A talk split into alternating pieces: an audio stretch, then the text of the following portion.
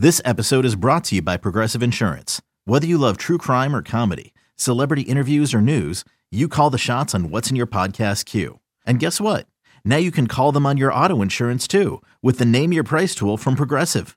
It works just the way it sounds. You tell Progressive how much you want to pay for car insurance, and they'll show you coverage options that fit your budget. Get your quote today at Progressive.com to join the over 28 million drivers who trust Progressive. Progressive Casualty Insurance Company and Affiliates.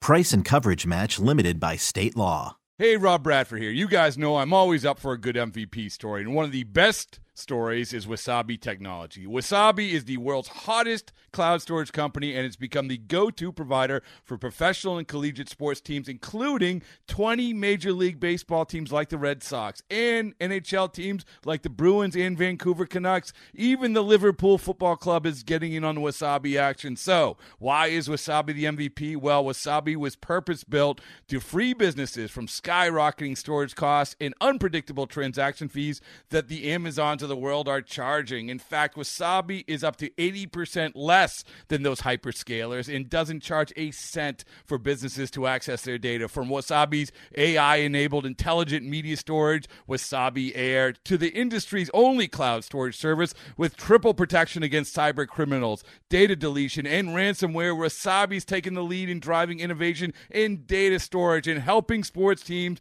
to unleash the power of their data. Wasabi, another Boston-based championship team. Swing and a drive, right field and deep. Back goes Aquino. It's got a chance. Gone. Get out the tape measure. Long gone. Fly the W. Cubs fans, it's time to fly the W with Dustin Rhodes and Paul Crawley Jean. Good morning. You are listening to Season 1, Episode 14 of 670 The Score's Fly the W podcast. I am Dustin Rhodes, executive producer of the Mully and Haw Show on 670 The Score. The guys are on live from 5:30 until 10, Monday through Friday. I take you 5 to 5:30, get you set on what happened last night in baseball and everything Chicago sports, leading you up to what's going to happen on Mully and Haw and the rest of the day on 670 The Score, the official radio home of your Chicago Cubs. And as always, I am joined by my pal Crawly. Crawly, good morning. How are you?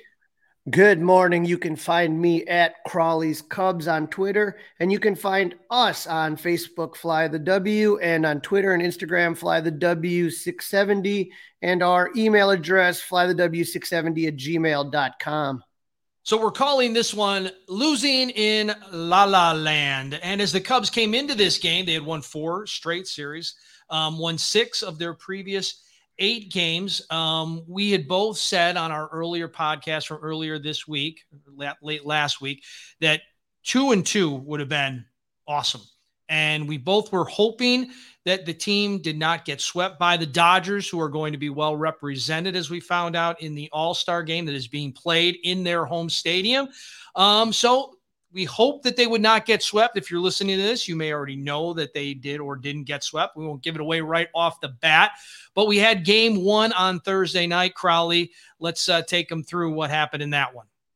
Well, you know, the games, all of the games for the most part were pretty close, and a lot of the times the Cubs were leading. They just struggled to finish up. And so game one was Mark Leiter Jr. versus Tony Gonsolin. We talked about you maybe laying down some dollars, but on this game here, Gonsolin was as good as advertised. There's a reason that guy's an all-star. 7 innings pitched, 4 hits, 2 earned runs with 3 strikeouts. The Dodgers hit 4 home runs in this game. 3 off Mark Leiter and 1 off of Michael Rucker. Mookie Betts, all-star, hit 2. Gavin Lux and Justin Turner also homered. Top of the 5th, the Cubs were down 4-0 because of 3 of those home runs. One of them had a Dodger that came in on it, and the other two were solo home runs. Mookie Betts started off the home run party in the first inning, but Chris Morel in the top of the 5th, he hits a home run. Alfonso Rivas was along for the ride. So all of a sudden it's a 4-2 game, and it's a close one, right? Not bad. Bottom of the 8th, Mookie Betts hits a solo home run to make it 5-2. In the 9th inning, old friend Craig Kimbrel comes on for the save.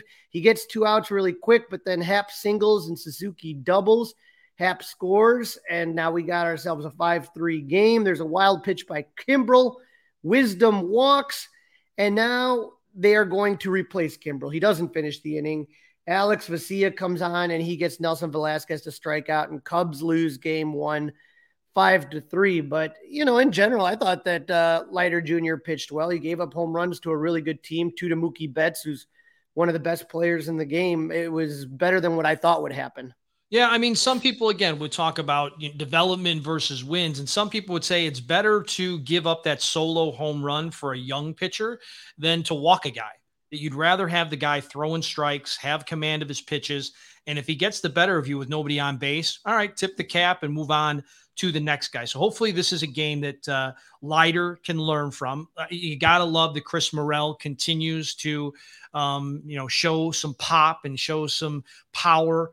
And then it was always fun. I'm following along on my phone on that one as I was out of town and seeing Kimbrel in there. And I thought there was a chance I might get that over in that one. The total, of course, was 9 in that game, and it was 5-3. So just a run short, but I thought Kimbrel might actually give me a chance. He just, even the way he wanted it, he wanted to come in the ninth with nobody on base, and that's how he has to roll. And he's been okay for them, but his stats are not great. He does have a decent amount of saves. So, good to see Suzuki still doing it. Ian Happ doing what Ian Happ has been doing all season long. So game one goes to the Dodgers 5-3. We move over to game two, Crawly, and we had Keegan Thompson on the hill in that one. Yep. Keegan versus Tyler Anderson. And we talked on the last episode. I was excited because Keegan is a much different pitcher than when the Dodgers saw him in early May. The Dodgers came into Wrigley and swept the Cubs. And Tyler absolutely pitched very well in this game. In the bottom of the second, Keegan got in a little bit of trouble. He loaded the bases with one out, but he gets Cody Bellinger to strike out swinging and Gavin Lux to fly out. So good to see him kind of get out of that jam. Then we get to the top of the fifth, no score. Nico Hoerner with a home run to left center. That's his 5th of the season, and the Cubs are up 1-0. Top of the sixth, Bote and Morel started off with back-to-back singles. There's a wild pitch by Anderson, which advances the runners. Ian Happ again rolling. He has a double, and the Cubs are up 3-0. Everything looks good, but still in that 6th inning, Wisdom hits a sacrifice fly. So Happ is at 2nd. He moves to 3rd on the sac fly. So you only have one out here, right? You got a runner at, you're right there. You're in good shape there. And Suzuki hits one right back to Tyler Anderson. And it was with the old contact play. And Happ gets caught in a rundown, is tagged out, and Hoerner flies out. So you kind of felt like, man, you really – against the Dodgers, against any team, you want to play clean baseball and you want to not leave runners at 3rd with one out or 0 outs. But that one, you just said, you can't make mistakes against a team like the LA Dodgers. You just absolutely can't. And Crawly, is it me or have you noticed like the contact play this year in baseball? Maybe it's just the north side and the south side of Chicago, but it just seems like that is going on constantly in baseball this year. It is frustrating. It feels that way, and it's. Every time it happens, it seems to not work. There is one instance that it does work in this series, but more often than not, it just leads to a dumb out. That's right. Dumb out is the best way to describe it. So that, no big deal. All right. Cubs are up 3-0. You're hoping everything good goes okay. The bottom of the 6th, Thompson's dealing. 2 outs. Freddie Freeman hits one of those bloop doubles. Wasn't anything against the wall or something that the outfielders running to have to get. He just hit it where they weren't. He's on 2nd. And then Will Smith, not the guy who slaps people, but a guy who slaps hits, he hits an easy fly ball to Seiya Suzuki. Inning should be over. He drops it. A total Brant Brown. I hear Ron Santo. Oh, no. I hear him. Drop the ball. Oh, God. Freeman scores, and you say to now it's 3-1. And you're like, okay, now that's mistake number 2 in the game. You cannot. Now that's number 2 you give him. So, unfortunately for Keegan on that one, he was dealing. That was 5.2 innings. He gave up 2 hits, 1 run, none of them earned, with 8 strikeouts. But he should have gone 6th inning. He didn't because of what happened with Seiya with that ball. And so they pulled him after that, and that was it. So, you know, great outing by Keegan, but that really hurts there. So in the bottom of the seventh, Chris Martin relieved Thompson to end that sixth inning. He comes out in the seventh. Jake Lamb, who's always seemed to kind of haunt the Cubs wherever he's been at, he hits a home run. Now that lead is down to 3-2. Bottom of the ninth, David Robertson in for the save. Justin Turner singles. Jake Lamb walks. Bellinger grounds into the force out. You got runners in the corners with one out. He walks Gavin Lux, and then Mookie Betts with a sac fly to tie the game. So two walks in the inning for David Robertson. It was the second blown save he had in the week, the one he had in Milwaukee on Monday night. The Cubs don't score in the top of the 10th. Who comes in but my buddy Rowan Wick in the bottom of the 10th. Trea Turner on second. Freeman intentionally walked, which was the smart move. And then Will Smith with another flare single, and the Dodgers win 4-3. So, you know, Crawly, going back though, we talk about development versus winning the game. When you get to the bottom of the ninth and you get David Robertson into the game, okay, why not? Here's my second guessing of the manager. Why not walk Mookie? Why not walk Mookie there? I mean, load the bases, right? Load the bases, and then let's see what happens. Why not? I mean, Mookie already, we're only 2 games in, and he's absolutely dominating you. Come on, try to hold on to that win. Do not let him beat you. And that's essentially what you did. Mookie Betts beat your best guy in David Robertson. And you could say, well, hey, David Robertson's got the stuff. He's a premier closer in the game. And their best guy got our best guy. But I would have liked to have seen them walk him, load the bases, and then see what happened from there. Yeah, you know, I mean, the result, you got him fly out. And unfortunately, it shouldn't have been a big deal if you don't walk, Lamb and Lux. Right. And so it's frustrating as heck. That was Robertson's 5th blown save in 17 chances. And every time he does that, it hurts his trade value. And I don't know if he's going to get the return that the Cubs hoped he might have. Yeah, that game would have definitely helped in the check mark in his favor. That was an important one for not only himself, but for the Cubs, assuming that they'd want to be moving that guy. So the Cubs are now 3-9 in that extra inning courtesy runner situation. And they're now 10-16 in one-run games. And that's what you could see. They're not a great team, and they don't know how to close it out. You know, they're not there yet, right? They're just not quite there yet. But hey, listen, first 2 games, they're hanging with, you know, a really, really good team on the road. They're hanging with them. Should have been a split for sure. You should have definitely won one of the 2 first games, especially the second game. But then we move into game 3, and this is the one that we, of course, penciled in right away that we as Cub fans and the Cubs would lose, as Clayton Kershaw was on the bump. Yeah, and Kershaw once again tosses a gem, 7.2 innings pitched, 5 hits, 2 runs. Only one of those were earned with 10 Ks. Stroman's back. He pitched okay. He went 4 innings. He gave up 2 hits, 1 walk, 3 Ks, but he threw 59 pitches, so that was it for him. Kind of like a spring training start, Crawly, almost. Absolutely. It's been a while since he pitched. He was supposed to pitch last time they faced Baltimore, and hasn't been really seen much since then. So, you know, he's working his way back, and it was, like you said, like a spring training start is okay. The Cubs get on the board first. Top of the 5th, Suzuki singles. Hoerner hits into a ground rule double. You got runners at 2nd and 3rd, no outs. Happ strikes out, unfortunately. Gomes hits a sac fly, which allows Suzuki to score. Cubs are up 1-0. P.J. Higgins grounds out. Threat is ended. So you thought you could have had more there. You got one. You would have liked to have more. But the Cubs are up 1-0 in the 5th. But in the bottom of the 6th, Trea Turner doubles. Freddie Freeman flies out. Will Smith singles. And that's all Trea Turner needs. That guy's fast, as just unbelievable blazing speed. The game's tied at 1. Top of the 7th, Wisdom doubles. Suzuki grounds out. Wisdom steals 3rd. Hoerner hits a ball to Trea Turner, and this is the contact play working. There we go. Wisdom goes on contact. The throw by Turner was bad. It bounces off their catcher. Wisdom scores, and the Cubs are up 2-1. So congratulations, it finally worked. Bottom of the 7th, Rowan Wick enters the game.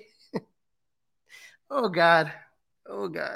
Every time I see him out, I think of you. I hope all the podcast listeners think the same. Literally, as soon as I see Rowan Wick come out, I think Crawly. My stomach turns. I pace around the room. I'm in bad shape. It's not good. Jake Lamb, the first batter he faces, Jake Lamb homers to tie the game at 2. Gavin Lux and Bellinger go back-to-back singles. I don't know why. Austin Barnes bunts. I don't know if David Robertson called that. Lux is out at 3rd. Runners at 1st and 2nd. Bet singles. You got the bases loaded. Turner pops out.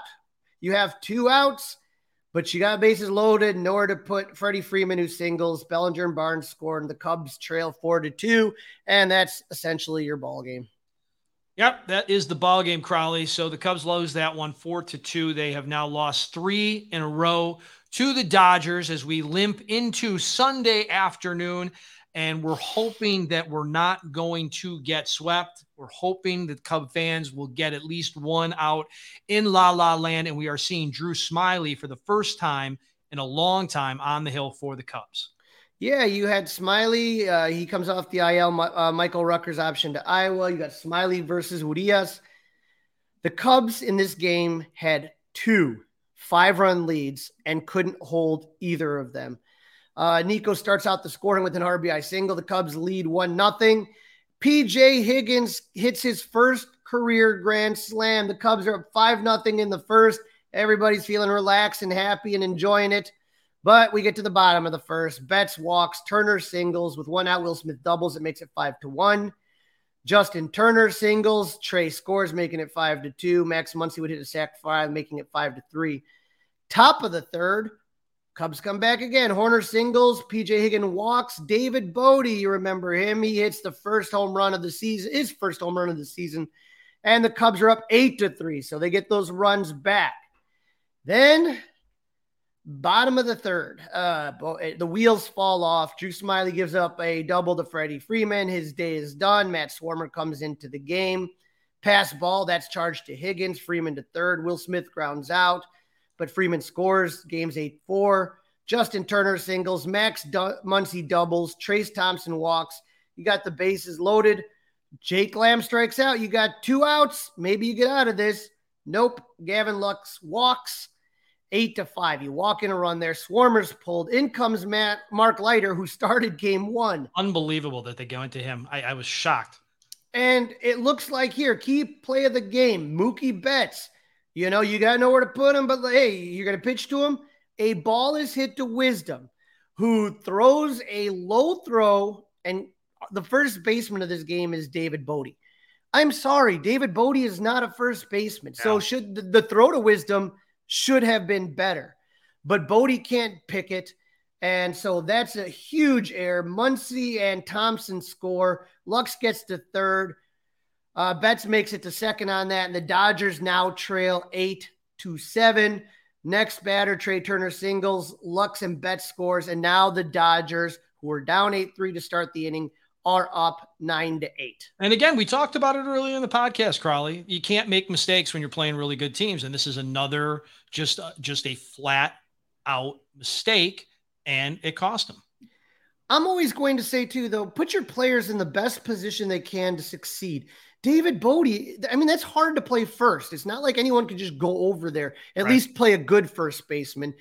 Wisdom, you know, his defense has kind of been a little bit less than I like. If anything, you could have switched those two, right? You could have seen Wisdom at 1st and Bote at 3rd. Potentially, but you know, I thought that a decent first baseman makes that pick. Wasn't the worst throw. Definitely wasn't a great throw. It just was annoying. Anderson Espinosa comes in for some mop-up. He goes 3 innings. He gives up a home run in the 6th to Freddie Freeman. Give the Dodgers a 10-8 lead. Freeman would add an RBI single in the 7th to make it 11-8. And Nelson Velasquez would homer in the 8th, and that would be it. The Cubs lose 11-9. No chances to fly the W. Swept. But Cubs had so many opportunities in this series to get the split that we talked about. And they just, whether it's hitting with runners in scoring position, whether it's defense, whether it's base running mistakes, whatever you want to call it to, they just, you can see the difference between one of the best teams in the National League and the Dodgers and one of the worst teams in the National League in the Cubs. That's the difference right there. Yeah, still quite a ways to go for the Cubs to be back into contention. So the Cubs end up losing all 7 games this season against the Dodgers. They've now lost 10 in a row dating back to last year. And the last time they won out in LA was when they threw that combined no-hitter, right? Back in July, late July, they threw a combined no-hitter against the Dodgers. That's the first time they've won back then. So no flying the W, the brooms come out, and we'll just have to wait and see as the Cubs, as we're recording this on Monday morning, the Cubs have a day off. You're listening to... Okay, picture this. It's Friday afternoon when a thought hits you. I can spend another weekend doing the same old whatever, or I can hop into my all-new Hyundai Santa Fe and hit the road. With available H-Track all-wheel drive and 3-row seating, my whole family can head deep into the wild. Conquer the weekend in the all-new Hyundai Santa Fe. Visit HyundaiUSA.com or call 562-314-4603 for more details. Hyundai, there's joy in every journey. Season 1, episode 14, we're calling this one Losing in La La Land. And what we like to do is we like to help you guys learn about the minor league Cubs. No reason we're not going to do it again this week. Crawly's got a great interview with you with a Myrtle Beach Pelican pitcher, a local guy made good. Here's that interview. Joining me now on Fly the W is Tyler Schlaefer in a new feature that we are calling Meet Your Minor League Cubs. Tyler, how are you doing today? I'm good. How are you? Doing great. Glad you could join us. I'm glad you're the first person that we have on here because you are a local boy done good here. You grew up in Homewood, Illinois. You went to Homewood Flossmoor High School. So you've been around the Chicagoland area your whole life. You grew up a Cubs fan, right? Yeah, I did grow up a Cubs fan. I was on the South Side, but grew up a Cubs fan. So that must be good parenting skills, I'm guessing. But yeah, made the right choice. Well, especially because, well, you know, you got to see some of the greatest Cubs baseball in history. You're in high school when they win the World Series, right? Yep. 2016 high school. I was a sophomore. That's amazing. And how many times would you say have you been to Wrigley in your lifetime? Countless. I mean, probably 50, 200. And during that time period, was there somebody that you just absolutely had to watch during that 2015, 16, 17 run?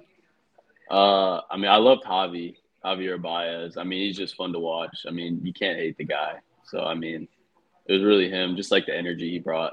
I loved it. And you say it's a dream of yours to pitch at Wrigley, so we're really hoping one day to see you on the mound. That would be absolutely amazing. Oh, yeah. That would be surreal. So now, not only did you go to Homewood Flossmoor, but you were committed to go to UIC, which, again, you know, Chicago College there. But the Cubs were able to pry you away. What was that like when the Cubs said, hey, we want you to sign? You were a 2019 ninth-round pick. Yeah, I mean, it was a long day, day 2 of the draft. I mean, one of the last rounds of that day. So it's kind of a lot of sitting around that day. And then agent said the Cubs called for the 9th round. I was like, 100%, no matter what. No matter what. So, yeah, you can't pass that up when the team you grew up rooting for wants you to play for them, right? Exactly. So you head out to Arizona to pitch for the ACL Cubs in 2019. And I've been out there many a times in Mesa, and it's just the facilities are absolutely phenomenal. You must have been blown away. Mm-hmm. Yeah, I mean, going from a high school facility to then the Mesa complex, I mean, it's insane what they have there. Now, you would have been at Mesa the same time as Javier Baez. Did you get to meet him, talk to him, any of that? I saw him a couple times, but I mean, that was about it. We didn't really talk to those guys that much. So. Now, hard because you get there in Mesa, you get a couple months in there, and then 2020, the COVID season, there's no minor league season. What did you do to keep in shape during that time period? I mean, I worked with the great strength staff we have, and me and Ryan Clausen kind of just – he was my guy that would like keep in touch with me throughout things. So just grinded through the COVID and waited till that was over, put on some weight, that was the main focus for the COVID year. So I gained about like 20 pounds in that time frame. So, I mean, just put in the work in that aspect. Thankfully, I had a place to work out during COVID. So, I mean, it was tough, but we got it done. Yeah, and so in 2021, you start in Arizona, but then you make the move to Myrtle Beach. And that's where you are right now, the Myrtle Beach Pelicans. You were their 2022 opening day starter. That had been exciting. Yeah, I mean, it was fun. Charleston, I guess, say they're some rivals. Yeah. So, I mean, that's fun. And not only that, the Myrtle Beach Pelicans had an absolutely amazing first half of your season. Tell us about the season so far. Yeah, I mean, this team, I mean, you could tell something special from the start. I mean, all the guys, we just kind of clicked together, kind of bonded, and guys went their separate ways. But this team, I mean, we're still going strong, and we're still trying to win ball games, fighting for each other. But I mean, it's been a great start. So hopefully we can just keep that up, keep that rolling. Now, obviously, you know, being a Cub fan, that, you know, the Cubs didn't really do a great job of developing pitching during that run that they had. But now it seems like the system has more and more pitchers, guys that are maybe high profile, guys that are maybe under the radar. If you were to talking to a Cub fan right now, which pitchers would you tell them, hey, you got to be watching this guy? I mean, there's too many to even name, but I'm going to have to shout out definitely Palencia. He's in high A right now. Cole Franklin. DJ Hers, obviously everyone knows about him, but I mean, Porter Hodge, he's been kind of a sleeper this year, put in some work in the offseason. So I mean, all those guys are going to be special. So yeah, and you know, when I was out in Arizona, and we have a mutual friend, Rich Biesterfield, he was just pointing out all these pitchers, and I'm like, oh my God, there's just so much talent in this system. It's got to be exciting to know. You know, when you look at what's going on in South Bend and Tennessee, and obviously Myrtle Beach was the best of them all when you talk about minor league, as far as the results are concerned, it's got to be fun to be part of this going on right now. Yeah, I mean, it's the witnessing it firsthand is just like, it's different. I mean, like, we're just so used to winning, and like the culture is just like such a different vibe, and you could tell that like everyone wants to win a ball game, and just like everyone has each other's back. So, I mean, it's been really fun. Not only do you guys been developing pitching down there, you've had some pretty incredible hitters. A lot of people were watching Pete Crow Armstrong before he moved up to South Bend. I mean, the outfield that you guys had was absolutely ridiculous. But watching PCA and some of the Myrtle Beach starts, that had to have been something. No, Pete, I mean, he's just different out there. It's like balls in the air, all right. You know it's getting caught. You don't even have to turn around, no matter where it is. And when he gets up to the plate, I mean, you could tell pitchers try to change their whole approach when he comes up to the plate, and he still gets on base. So, I mean, watching him play was unreal. Now, you feature what? Fastball, changeup, curveball. Which of those pitches do you like throwing the best? Which do you think is your out pitch? I love the changeup. So, and I just started developing my slider. So I've been flashing that a couple of times throughout the games. But, I mean, fastball, changeup are was my bread and butter. Now, when you guys are in the complex in Arizona, are there any other pitchers that you guys kind of talk through each other, work with each other, those type of things when you're there in Arizona? Because obviously you go your own way once the season starts. You're in different levels. But are there guys that you like to kind of hang out with and kind of, you know, just maybe swap stories or just look at pitch grips or anything like that? I mean, we all kind of feed off each other. It's like, if you have a question, I mean, I feel like all the pitchers, I mean, we all get along no matter what level, how old. And if you have a question, I mean, the people are going to answer it for you because, I mean, that's just how it is. So, I mean, everyone has their own groups really kind of like off the field, but when we're at the field, everyone's like clicks together. So it's nice. Would you say there's any veteran pitchers on the Cubs staff that kind of helped you out during spring training at all? I'd have to think. I would say, I mean, guys that have been through college, I mean, talking with like Ryan Jensen and like Max Bain and like a lot of those guys, just the older ones. I mean, there's too many to name. I mean, talk to all of them, and they're all really nice and just helpful. So as a young guy, it's like, yeah. And I'm an older guy, and I love when I get to see Rick Sutcliffe out there. Are there any retired players that talk to you young guys and kind of give you some advice or help you out with some things? Not me personally, but I know that like those older guys that are around, like the guys that maybe like rehabbing from the bigs, like Cohen Moreno. I know he shared a lot of stories with Jonathan Holder when he was down there and some of the other big leaguers. So, I mean, it's just nice to have a conversation with them too. And like, they're so open and just like telling us how they went about things. So now you've been a starter for most of your time at Myrtle Beach, correct? Have you done any relieving at all? I have not. I have not done any relieving. So it's got to be, like I said, it's going to be fun to kind of watch how you and all the other young guys develop. We're, as Cub fans, again, this season has been tough to watch as far as big league level, but watching what's going on in the minors has been absolutely exciting, and you have been a part of it, and we're looking forward to seeing you, hopefully, like you said, follow your dreams and at Wrigley Field, and I'm hoping to be there when you're one day taking the mound out there. Oh, yeah, for sure. That's the plan. All right, Tyler, thank you for your time. Where can people find you if they want to follow you and kind of pay attention to what's going on with your development? Instagram and Twitter. Instagram is tyler.schlafer. Twitter is tylerschlafer01. Tyler, I appreciate you coming on, being the first player guest we've ever had on Fly the W, and wishing you nothing but success for the rest of the season and the rest of your career. Hey, I appreciate it. Thank you for having me. Take care, Tyler.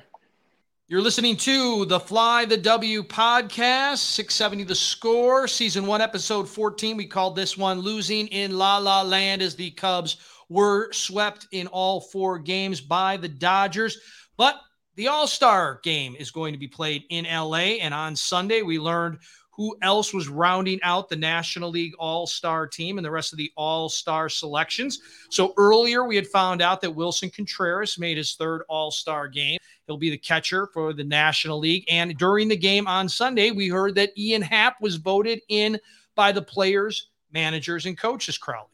Yeah, Wilson Contreras, a starter. That's awesome. The fans spoke, and he will get that honor. Not only that for Wilson, but his brother William was named to the team. So the brothers are going to be in Los Angeles together. And if you remember when they played earlier in the year, when they played Atlanta at Wrigley, he talked about if the two of them were to be all-stars, that would just be, to him, he said it would be bigger than the World Series to him. I don't know about that, but what an honor. But I want to kind of play a little clip here. David Ross talked to the beat reporters before the game on Sunday, and he talked about how he told Ian Happ that he made an all-star game, and I thought it was pretty cool. He may kill me for saying this, but it was just, I went over some all-star details. I called a small meeting, and I figured his radar might be up, so I made sure I gave the all-star break details of how we were going to travel and things and what we were going to do. And then I just finished it with, and a congratulations to Ian Happ. And he just put his hands in his head, his head in his hands, and just, got super emotional. And then all his teammates started clapping really loud and a lot of hugs. Happer has been as consistent of a player as I've ever seen him be. And the fact he gets rewarded that, being an all-star, he's deserving of that. I think he's upped his game, just not offensive numbers, but his defense, his base running, his all-around game has been stellar, and I'm so happy for him. He was really emotional in there, and I think that's a guy that puts a lot of pressure on himself, believes in himself, and see that pay off is I'm super happy for him. When we talk about this, I mean, how awesome Rossi, just does that in front of everybody, because usually before the all-star, break, you kind of start to, let everybody know what the plans are as far as, okay, you're going to be gone for a week and we'll meet back here and do this. To do that in front of his teammates. Ian Happ has had his ups and downs. You remember a few years back, it was, he was demoted to the minors, which kind of shocked some people. Last year, he lost his starting position. He had a really rough first half of the season, worked his way back into David Ross's good graces. And, you know, it's always Ian Happ talked after the game, too, and he was really emotional about this. For guys that it comes easy and there, you know, haven't been that many bumps and struggles, you know, sometimes you expect it. For Ian, you know, who has had to work through some things, it truly was a great moment, and super excited for Ian to get that honor. Yeah, it's good for him. He's a friend of the program at The Score. He's on with Bernstein every week, does a great job. He's got some coffee. He's a big coffee guy. I'm really happy for him. Another guy I'm happy for is former Cub and who I wish was still a Cub in Kyle Schwarber. He is going to also be part of the National League outfield or DH crew out in LA for the All-Star game. Yeah, he has been on a tear lately, and when you meet Schwarber, he's probably one of the nicest guys you'll ever meet. And so you just want to see continued success for a guy like that. So I think it's going to be fun that Ian and Schwarbs are going to be reunited. Absolutely. It's always still fun, even with interleague play and cable and all the different platforms to watch baseball nowadays. It still is a special night for people of our age, Crawly. I hope kids get into it. At least watch the introductions. I don't care if your favorite guy from your favorite team gets in the game. It's cool to see the guys line up the first base side, up the third base line, and get introduced and tip the cap. Dustin, I got to ask you, Manfred, and this may be actually a good idea. I don't know. I want to hear your opinion on it. I usually kind of am pretty rough on Rob Manfred, but they have this new thing in the All-Star game here where it's called the Legends, where the commissioner can pick a couple players that didn't get voted in or aren't in to be a part of the All-Star game. And this year there are two players that are going to be honored, Albert Pujols and Miguel Cabrera. So even though they weren't voted by the fans or selected by the players and coaches, they are going to be part of the All-Star team. And I wanted your take on that. Yeah, I like it. I mean, other than the fact that Pujols is a Cardinal, I like it. He also spent some time with the Dodgers and the Anaheim team, if you consider that LA. So it makes sense. It's good for the game. It's going to get some more eyes on the game. I think it makes all the sense in the world. I would guess that both those guys will probably start the game as the DH for each prospective team, would be what I would guess, or maybe both guys will start at first base. But I would get it if your favorite player from your favorite team didn't get to start the game or lost a couple of innings to these guys where you might not like it. But I think overall it's a good move. It's good for the game. Yeah, and like you said, I love All-Star, you know, the whole everything, the home run derby, the game. I'm one of those people that grew up on that, like we've talked about before. So glad to see the Cubs represented, and you know, all the guys that we talked about are just, you know, it's going to be fun to watch them. All right, it's Monday. The Cubs get a much-deserved and needed day off, and then they are back at beautiful Wrigley Field on Tuesday, which also happens to be Crawly's birthday. So an early happy birthday to Crawly, and they're going to take on the red-hot Baltimore Orioles for a 2-game set at Wrigley Field, Crawly. Yeah, my favorite, even number games. They played one game against each other this season. The Cubs lost 9-3, and Keegan Thompson had his worst. That was just a bad start. That was the first time we really saw him not look good. And so, just keep in mind, similar to the Pirates, you know, we get these things in our heads because the Pirates have been bad for so long. Same with Baltimore. Baltimore's kind of been a joke for a while, and they are not the same team that you're going to think of. So when we lost, I remember when we were talking about Baltimore before, we were kind of like, oh, you know, this should be a couple wins before you get to New York. And then I started kind of looking deeper. They are a much different team. And right now, they are 43-44. Think about that, 43-44 in the AL East. So they have to constantly play the Yankees, the Red Sox, the Blue Jays, the Tampa Bay Rays. These are all great teams they got to play, and they're basically playing 500 ball. So they're on an 8-game winning streak there. So, you know, this is a team that, you know, prior to the season, you know, when you looked at the calendar and the schedule and it came out, you circled that you said, oh, if we don't get 3 out of 4 wins, that's going to be disappointing. Now you look at it and you say to yourself, okay, this Baltimore team's a little bit different, so we'll see what happens. Right, just don't get swept, and let's not have a six-game losing streak by the time we're back wrapping up that series later on in the week. Game one starters? Yeah, we have Adrian Sampson, who looks really good his last couple times out. He's 0-0, so he doesn't have a win yet, but he's got a 2.91 ERA, which is looking pretty good, versus Jordan Lyles, 5-7 with a 4.50 ERA. I will be at that game Tuesday night for my birthday, and I'm excited to see Adrian Sampson pitch. All right, well, since you're there, let's get us a win, Crawly. I know your record hasn't been fantastic so far this year in attendance. And then game two, everybody should be watching and listening as Keegan Thompson is on the bump for the Cubs. Yeah, Keegan 7-3 with the 3.16 ERA is going to be taking on Spence Watkins at 2-1 and a 4.15 ERA. The redemption game for Keegan Thompson here. He's like I said, he struggled last time out mightily against Baltimore. They knocked him out. I think they touched him up for like 7 runs or something like that. And so you really want to see Keegan come out and kind of give it right back to Baltimore. I would like to see him get through 6, maybe 7 innings. Redemption game, I like it. I think it is important. I like to know what Keegan Thompson learned from that last outing against the Orioles. All right, so prediction time. I'm going to say 1 out of 2, and just please don't get swept. I'll stick with that 1 out of 2, and I'm going to say, if I got a Cub player that's going to click, I want to see it be Keegan Thompson. That's my Cub to click right there, Keegan Thompson.